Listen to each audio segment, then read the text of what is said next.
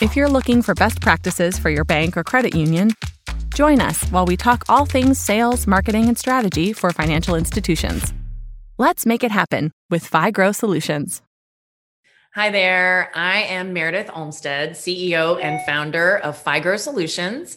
And we are a digital marketing and sales agency. We work uh, exclusively with banks and credit unions. And I am here with um, our digital ads manager, Ida Burr. And um, Ida, say hi. Hi, everyone. Um, and Ida and I were just having a really great conversation about the rising interest rates right now in our market, which I'm sure all of you all are aware of, and how those interest rates are impacting what she does for clients, which is run lots of different kinds of digital ads mostly we were talking about pay per click ads because those are the ones that we really like to see driving conversions. And so we were talking about like what's going on with the interest rates and how that's impacting all these different kinds of ads. And I was like, hold on, let's push record. This sounds like a conversation we should be having and sharing with everybody out there in the marketplace. So, um, so I just wanted to dive in really quickly and kind of review some of what we were talking about because basically what we're seeing, of course, is that as interest rates are going up, the demand for mortgage products is going down. And so, of course, naturally, that's going to drive up the costs of conversions around mortgage products. So, Ida, what are you seeing like with first mortgage ads or with HELOC ads? Like how is the interest rates, how are the interest rates really impacting what you're what you're doing or what you're seeing for clients? Yeah, so pretty much what's going on is um, a lot less people are searching. And I think it has to do with the interest rates and the fact that the housing market is finally slowing down after the crazy past, you know, year or so that we've been in. Um, the costs are starting to go up. We're starting to see kind of um, more low quality leads coming through just because the pool of you know possible people that are seeing these ads is getting smaller and smaller. Yeah. Um, so it's been kind of interesting trying to navigate this new dynamic that it changed pretty much it seems like overnight so yeah so the the fixed rate market is really tanking in terms of mortgage products i know that we saw a slight increase in HELOC, um, our mm-hmm. home equity loan applications. A lot of people have like variable rate options for those. And so people were for a while still searching for some of that. Are those, um, are those ads also being impacted? Yeah, the HELOC ads I feel like are getting even more expensive than the mortgage ads. Um, okay. And maybe it's because for the most part, they are variable rate that a lot of, um, like bigger banks and stuff are starting to be interested in that with rates going up and everything. Um, so definitely I would say the HELOC is probably being hit a little harder with so, these rate changes so basically what we have been trying to do for our clients because nobody wants to like just exit the mortgage product market right? Like you've got to still have those and offer those products. People are still in need of them. But um, what we've been trying to do with clients is really try to figure out how to maximize the quality of the more expensive clicks that you're paying for right? Because mm-hmm. you want to still be driving traffic to some of those products and services but you really want to make sure that that traffic is well qualified actually interested. They're people. They're not like robots you know who are trying to you know game the system.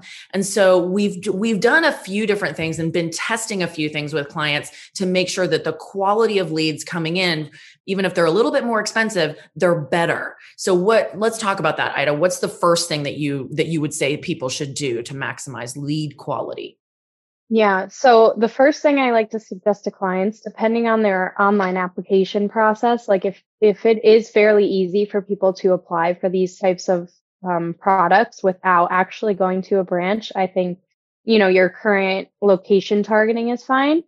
But if you are a little limited and they probably will have to come to a branch a few times. I would definitely shrink the area that you are targeting to make sure that it's very close to branches so you don't end up getting that drop off when they realize like, oh, I don't have time to drive 30 minutes to the branch. Um, so that's the first thing I would do is kind of look, take a look at that and see if you can shrink that area a little bit down.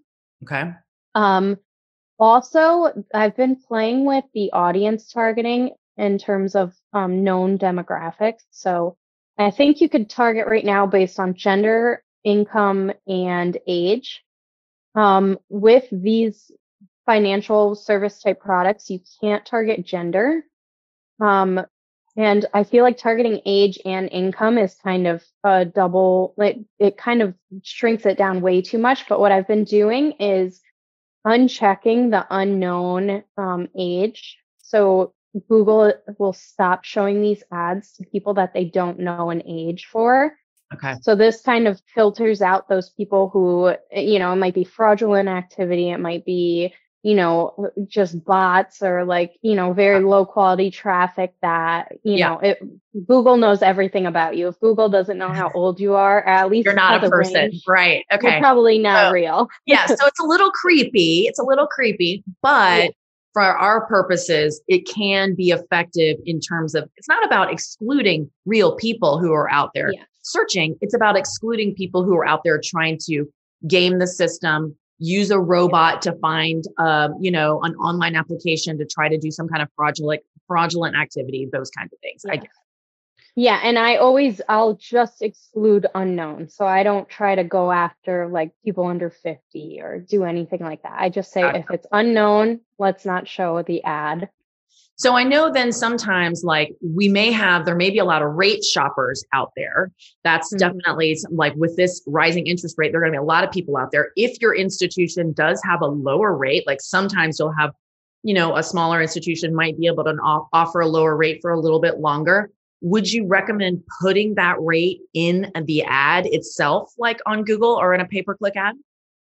Uh, I mean, that's a tough one because the rate could be a very good selling point, but at the same time, the rates are changing so frequently. Um, it's the more you edit the ad, because if you have the actual rate in the ad, you're going to have to edit it every time the rate changes. Gotcha. So um, that gets a little tricky. You don't want to keep editing the ad and putting it through the learning phase. okay. Um, that will hinder your results. Gotcha. So Um, if it's a, if you feel like you have a good solid rate that's going to be in place for like 4 to 6 weeks, it's probably okay to put it in the ad, but if you feel like your rates may be shifting more often than that and it's not really that competitive, it might be best to leave it out. Yeah, and I mean, you can even have two ads running in the same campaign and have one with the rate and one without a rate in it. Okay? And that way, if the rates change, you could just pause the one that has the rate and let it run for a while. Um, that way, if you keep getting different rate changes, you're not editing the ad. You could just turn off, switch on and off ads Oh, in that's the good. campaign. Okay, that's a good tip. The last thing too that we always try to remind people about is in order to maximize the quality of your leads is make sure you don't lose them when they land on your landing page or your Mhm. website page on your website, right?